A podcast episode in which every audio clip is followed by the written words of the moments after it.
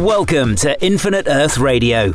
We believe that in a world of finite natural resources, a smart and sustainable future is only possible by lifting up people and unleashing unlimited human potential. Infinite Earth Radio will not only help you learn from bright visionary civic leaders who are building smarter, more inclusive, and sustainable communities, but you'll discover how you can bring these ideas to your community.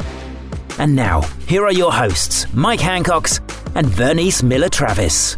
Welcome back to Infinite Earth Radio, where we talk with thought leaders and change agents who are transforming the future by building smarter, more sustainable, and more equitable communities. This is your host, Kate Meese. Our regular host, Mike Hancox, is off today. Our guest today is Lisa Wrightsman, who's going to talk to us about the role that sports can play in increasing social mobility and improving communities. Lisa is the regional program manager for Street Soccer USA, a program that uses soccer to build life skills. Lisa has played semi professional soccer and was named by the Sacramento Business Journal as one of the 40 under 40 leaders for her outstanding professional accomplishments and community involvement. Lisa, thank you for joining us. I invited you to the podcast because I think you have a really powerful personal story of overcoming adversity. Can you start out by telling our listeners how you came to be involved in street soccer? Sure, and thanks for having me on. Um, let me start with you know what our mission statement is with Street Soccer USA, which is you know we're a national nonprofit using the power of soccer to help people of all ages and backgrounds discover their strengths and take positive steps forward in their lives. I got involved because a few years ago our program was designated as an enrichment program for folks who were enduring homelessness. This was sort of an outreach engagement tool to start conversation and build a relationship with some of the people receiving services in shelters or soup kitchens. And the guys that founded it f- quickly saw that, you know, there's a lot of these people who have nothing to do. And so they started kicking a soccer ball around and it you know, started to engage some of the people who were not soccer players but wanted something to do. And they quickly found just through passing the soccer ball with them, it opened a door to build some relationships and start to have some conversations with these folks on what kind of services and support they really needed. And then it eventually evolved into a soccer team. How I got involved years after um, you know they started the program in Charlotte, I was still playing soccer at Sac State, a leader of the team, on my way to go to play professional soccer, which was my life ambition. And it didn't happen. And I was pretty devastated after my career at Sac State. And I didn't know what else to do with my life. That was where I always felt like I was at my best. And that's where I put all of my effort into. So when I didn't um, go pro, I didn't really know how to transfer the skill set that I've acquired over 20 years of playing soccer into life. And I failed miserably. I ended up getting into drugs and alcohol um, really badly, really quickly, just to kind of fill this void that I was missing from what you get on team sports sometimes. I ended up in, getting arrested in 2009 for the last time after getting a pretty severe addiction to, to methamphetamines. And while I was in jail, I was feeling pretty hopeless and eventually was released and given the opportunity to go to rehab. And I took it. That was where I was introduced to sobriety, 90 day like residential program. And it seemed like you know it was worth doing because the looking at my life uh, using drugs still was was not optimistic and it was failing very quickly. So as i got sober i got introduced moved on to a transitional living housing and they had a men's street soccer team. And what this looked like was a bunch of dudes who were like huge never played soccer before all tatted up a lot of missing teeth and just these guys that had been on the streets for the majority of their lives kicking a ball around and they were actually getting ready for a street soccer USA national tournament and found out that I had a background in soccer and thought that I could be the key to winning the tournament this year for them. And so I, you know, that's how I got involved. Do you, I can tell you more about like what that experience was or I could stop there. sure. No, I, I'd love to hear how you were able to kind of turn the corner from seeing some soccer as something that in some ways you might say ruined your life in, in terms of your your experience after college just something that that gave you new meaning through this transition process yeah it's really interesting because you know i had played soccer forever and as I was done playing, I would apply for jobs and they'd ask me if I had any experience. And I always said no. I, and I didn't realize that, you know, I did have experience in communication. I did have experience in leadership. I had a ton of experience in being a team player and showing up for things and being consistent and being reliable that I didn't know how to communicate. And so when I started to recognize that I had these qualities was when I started playing with this, eventually started playing with this men's street soccer team at the transitional that I was living at. And, and when they first asked me to play, I was very hesitant. And because all I knew is I had wasted the first 23 years of my life playing soccer and it gave me nothing, you know, which wasn't the truth. The, I learned that the drugs was probably more of a problem than the soccer was. But as I'm starting to rebuild my life from the ground up and then starting to engage in soccer again, I could really start to see you know the parallels between what I was needing in, in my life, just the daily routine, and then also like what I had while I was playing soccer. And it was even more evident because I was playing with people who had never played before. So, teamwork skills and working with people they don't like, these were new things for them. And they had to work through that. For me, it was like obvious.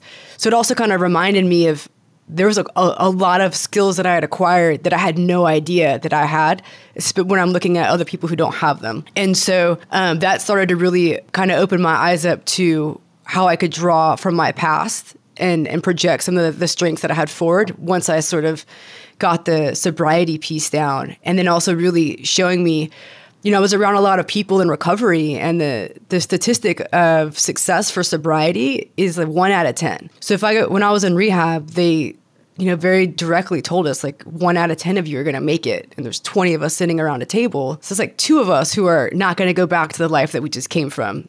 And it's pretty, you know, I mean, we were sober, but it's a even more sobering statistic.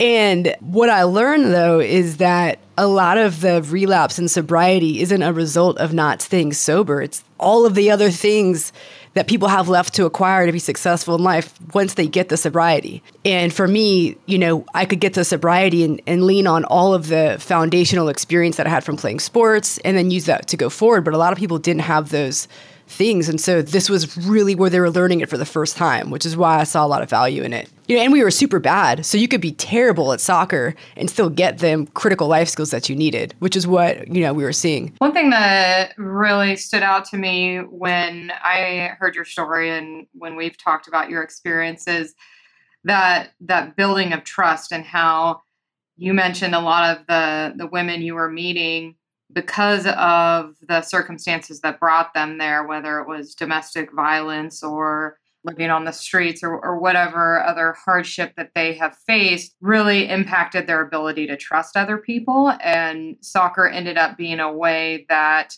they were able to build relationships and and have, as you said, you know, team members that relied on them and that they could could really lean on. So I, I thought that was, you know, a really critical part in in thinking about how impactful this program can be. Yeah, you know, it was, I laugh about it a lot now, but it, it was so interesting to see. I was 29 when I went into rehab. And again, I have played on, you know, a soccer team and a competitive soccer team for the majority of my life. We've traveled together in college, like played on some regional teams where you just show up and you play with people you never met. So as I got into rehab, it was my first introduction to to what recovery looked like, and and there was a lot of women who had come from much more traumatic lives than mine.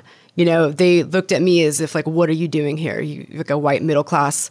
Girl like you know we've been traumatized our whole lives so that's why we're here but regardless the trauma and the devastation in this room, which is, you know, like, like 20 women between ages 21 and 50, as much as we had all lost everything, the only thing they hung on to was how much they still disliked other women. And they would say that. They'd say, I hate other women. Like, this is crazy to me because I'm like, well, how are we going to be able to rebuild our lives without introducing new people into our lives? And in this room, this is literally the only people we have something in common with right now. And you're all willing to turn your back on it because you just don't like women. And then it it surfaced later on like they have never had positive interactions with other women. They never played sports before. You're already missing out on those life skills, but the ability to just, you know, support each other without having thing, anything in common was like beyond them. And a lot of these women and, and the lifestyles they had, they're competition. You know, it's like either the guy that they're with, they're competing for, or they're maybe selling themselves, exploitation, and that's competition. Or they're selling drugs, and that's competition. So they didn't see each other as a, as a source of support at all. Like that wasn't even an option. And so when we started the women's street soccer team, we definitely like had our challenges in front of us. And the the thing that worked so beautifully and and I still like laugh about our first few teams because it could make a great movie. All of these women are very competitive and they wanted to be successful, but like they were terrible at soccer. So they were really driven by the opportunity to be on this team and possibly have a trip to compete but they were so bad that they needed each other. And and I say that like street soccer is a 4v4 small-sided game with walls. So the ball's always moving. You know, they're out of shape. They all smoke packs of cigarettes a day. They're, they're overweight because they, they've stopped using drugs. So they uh, they kind of had to figure out how to tolerate each other. And the woman they disliked the most was the only one willing to be goalie. So like, okay, we'll accept you as a goalie. and then the woman who like couldn't run but had the hardest shot, like all right, you're going to play up top because you can't run, but you can kick. And we just kind of made it work that way. And with the over the six month to a year time of them showing up to practices and, you know, they, they, began to respect each other and, and appreciate their differences and recognize that the opportunity that they were getting was based on these other women showing up for them. And that started to really look uh, transfer into their lives where they're all living too. Now they're taking their kids to to school for each other, babysitting when one gets a job, supporting each other off the field in the same way. And it was all relative to them still being able to play on this team together. So it's really interesting to watch. We had no idea what to expect, but but they all had like really great relationships still. And this was six years ago. That's fantastic. I think you've shared some some more quantitative results as well. You you mentioned earlier that they shared statistics with you that that one in ten will stay sober and and that's pretty pretty scary to think about when you're in a, a group of 20 women but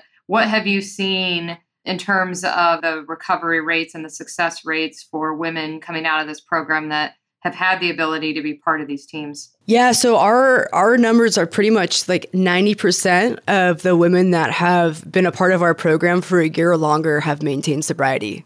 And that's about 40 about 40 different women. And the other numbers you know, it's 75% of them, it's probably, probably closer to 80, but they've all, you know, either gone into further their education or they've, um, you know, gotten their kids back. They're off of government assistance and they're working. They've obtained permanent housing and you know the, this mental illness they've treated that and their sobriety and these are all a lot of their ability to move forward and obtain these goals they would they would say that they learned those um, the traits and kind of the resilience from from being a part of the team. That's fantastic. Really impressive results. You recently started a youth program as well that serves low income neighborhoods, which I think is a, a really great model because, as someone who also grew up playing soccer, I understand how expensive and prohibitive the pay to play model can be.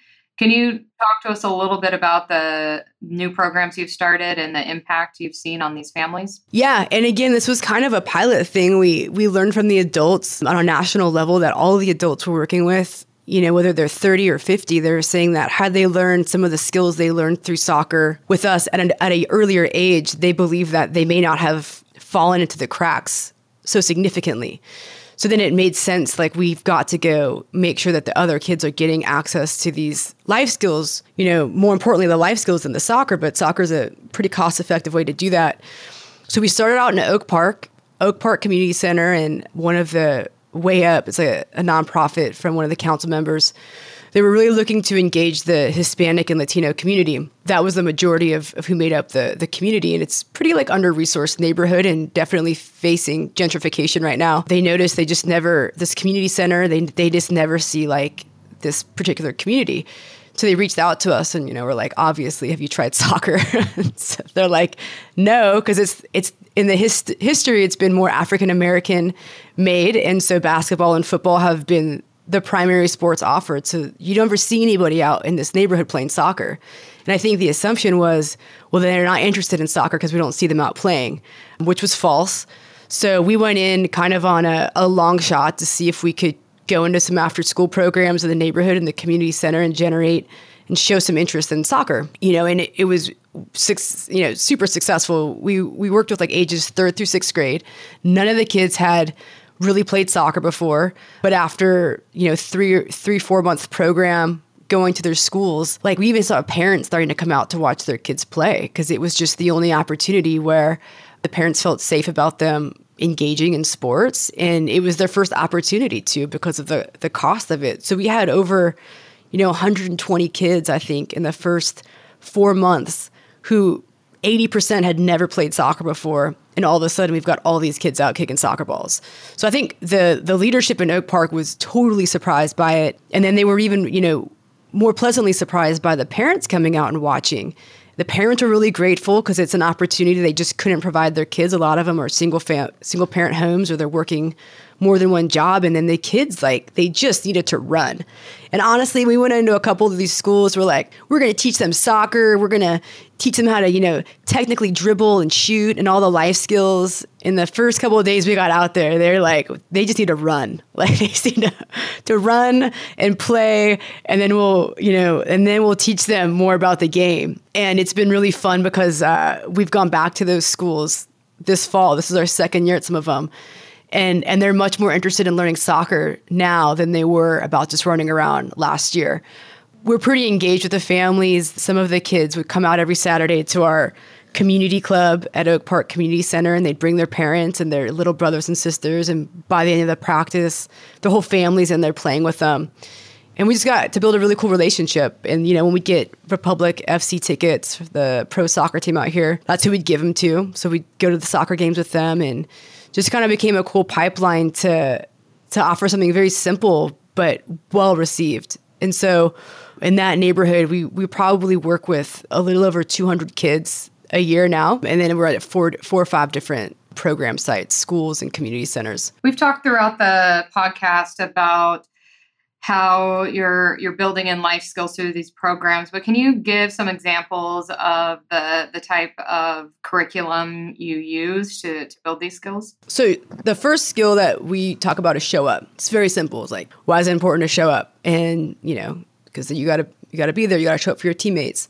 Play with heart is is another individual skill where it's like giving them the control to try their hardest and feel good about it and what it means to not give up. Looking up, you know, why is it important to look up when you're dribbling so you don't run into people? It's like why is it important to look up, you know, outside of school? Take the space is something that's about recognizing opportunity. And so talk about that. Build your triangle is a really important one and one of my favorites. In street soccer, triangle is the strongest shape, or even regular soccer, it's the strongest shape, meaning that you always have, if you have the ball, you have two teammates supporting you. Building the shape of a triangle. If your teammate has the ball, you're in a position to be supportive to them. So the adults and the kids, we talk about what does that look like outside of your, outside of soccer to you? Like who is in your triangle of support, and do you have one? And if you don't, like let's figure it out. And then also like who are you supporting? You know, are you available to support other people too? So we have a few others like that, but really try to make sure it's relative to them, you know, outside of outside of soccer. But in, in soccer is where they can experience what that feels like. Thanks. Yeah, I think that'll give a, a nice flavor of the type of work you're doing. So when you were talking about some of the youth programs in Oak Park and some of the other low income neighborhoods, one of the things that I'm really excited about that street soccer is doing is joining conversations around new development and there's a particular development that I know you're you're working with to figure out between a market rate development and an existing low income multifamily development there have been some issues that uh, have come up and and certainly questions around gentrification and and how do we get these two developments to to work together? And you've come up with a really promising solution that i think could work in other areas as well. Can you talk a little bit about that? Yeah definitely. And i definitely i don't want to take all the credit for the idea because we didn't come up with it entirely ourselves but we were available available to execute it. And and i'm excited too because i think this is like the rawest part of sacramento in some respects and the blankest canvas for us to really demonstrate an impact in an area where soccer's not played. We're working in a, a, neighborhood. It's like the oldest projects in Sacramento, I think. And I, I believe the annual income right now is $7,500 a year. I think it houses over like 1,800 people. But, you know, they've been there forever since after World War II. And then now there's a new, young, kind of hip development going in across the street where the houses are ranging from three to $400,000 and it's a, a pretty big disparity between the the projects versus the new people moving in. And the new people moving in were expressing a discomfort with some of the kids in the neighborhood kind of wandering over to to their where they just purchased their home and possibly like playing around in the construction zones and just just making the development face some challenges that you know get in the way of what they're trying to do.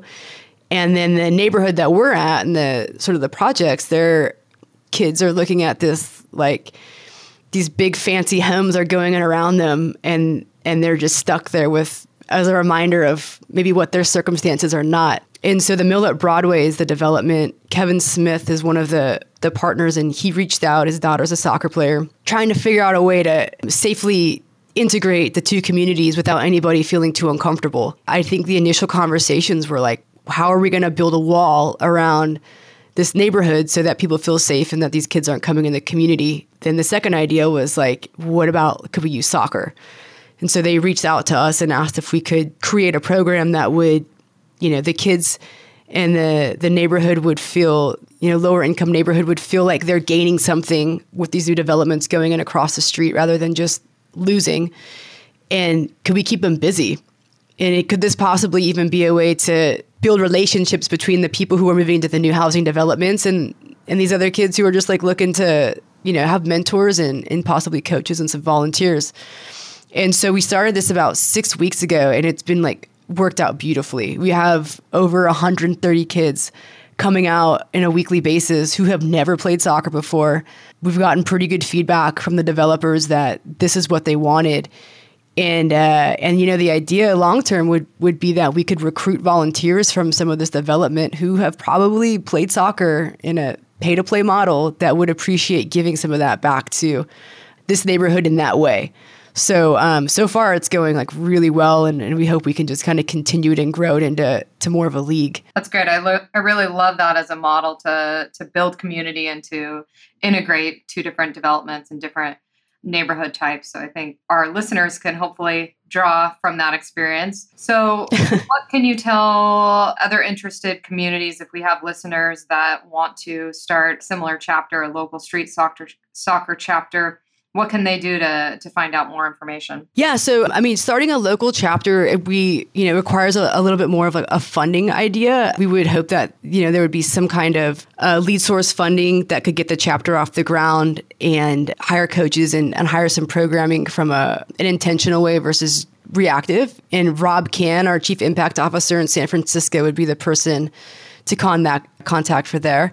And then you know, can I tell a story real quick about kind of the full circle of of what we're doing with the youth and adults? Yeah, please. Okay, so sometimes like we've gotten the question of like how does the adult program work in with the youth program? Besides recognizing that everybody needs these critical skills. And um, there's a story that I think is pretty relevant of this young woman. Her name is Chantel. She works with us. She works with us now.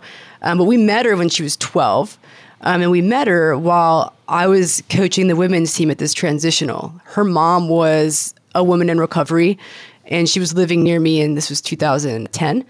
And so her mom joined the team, and she didn't have a lot of support. So her mom would bring all of her kids to practice with us, just as the other mothers did that were on our team. Um, so we'd have, you know, six or seven street soccer adult players, and then we'd have about 15 or 16 kids coming playing with us it, it, worked out great. It, the, the, kids were, you know, a space for us to scrimmage against, and then the kind of we saw a lot of uh, repair happen through the relationships with their parents just through playing. And so Chantel um, kind of stuck around like as her mom did. So for years, she's coming to our little street soccer practices, and you know, we find out later on that that was a lot of hope for her through the different circumstances with her mom and moving and the different transitionals that soccer was a consistent thing for her to her to go to, even if it was just something simple like our street soccer practices. You know, and she went on to play in high school and did really well. She came back around. We reconnected with her two years ago as we're starting to look at launching these youth programs, and she really wanted to help coach. And so um, we were able to to invite her and kind of bring her on and see how she did with the kids that we're working with in these neighborhoods and turned out it was like a sweet spot for her because she she got the kids that they're in the same situation that she was in and she ended up being one of our first hires as a as a street soccer USA coach, and then she also was an eligible player for us this last year too. You never know, I think, how we're intervening with these kids now, what that will turn into down the road. And I think it's it's worth you know saying that as we work with adults and the youth and the adults get their life together a lot of them are really valuable tools to go back and offer something in the community meaning that some of them might make really good volunteers and coaches. In this neighborhood we actually have three or four kids who have or adults who have gone through our adult program and you know, participated in a couple national tournaments and have really turned their lives around and are going in an upward trajectory. And the first thing they want to do is go back and teach this stuff to the kids that we're working with. And it allows us to even provide employment opportunities. So I think that's worth saying too is as we think about like how people want to support or get involved, and a lot of it's volunteering, but a lot of it's supporting, you know, our efforts with some of these individuals like Chantel or our other players who are coming back and you know, want to give back. Well, thank you, Lisa, so much. Unfortunately, we are at time, but before we wrap up, I do want to give listeners a chance if they want to make a donation to support the great work you're doing. Where where can they do that? You can go to our Street Soccer USA website at streetsoccerusa.org. You could sponsor a player, you could sponsor a adult program. If you're really interested in supporting a compu- community like neighborhood program, I would reach out to, to Rob Cann, our Chief Impact Officer at rob at streetsoccerusa.org. But definitely check out our website at uh, www.streetsoccerusa.org. Great. Well, thank you for listening. We look forward to seeing you next time on Infinite Earth Radio.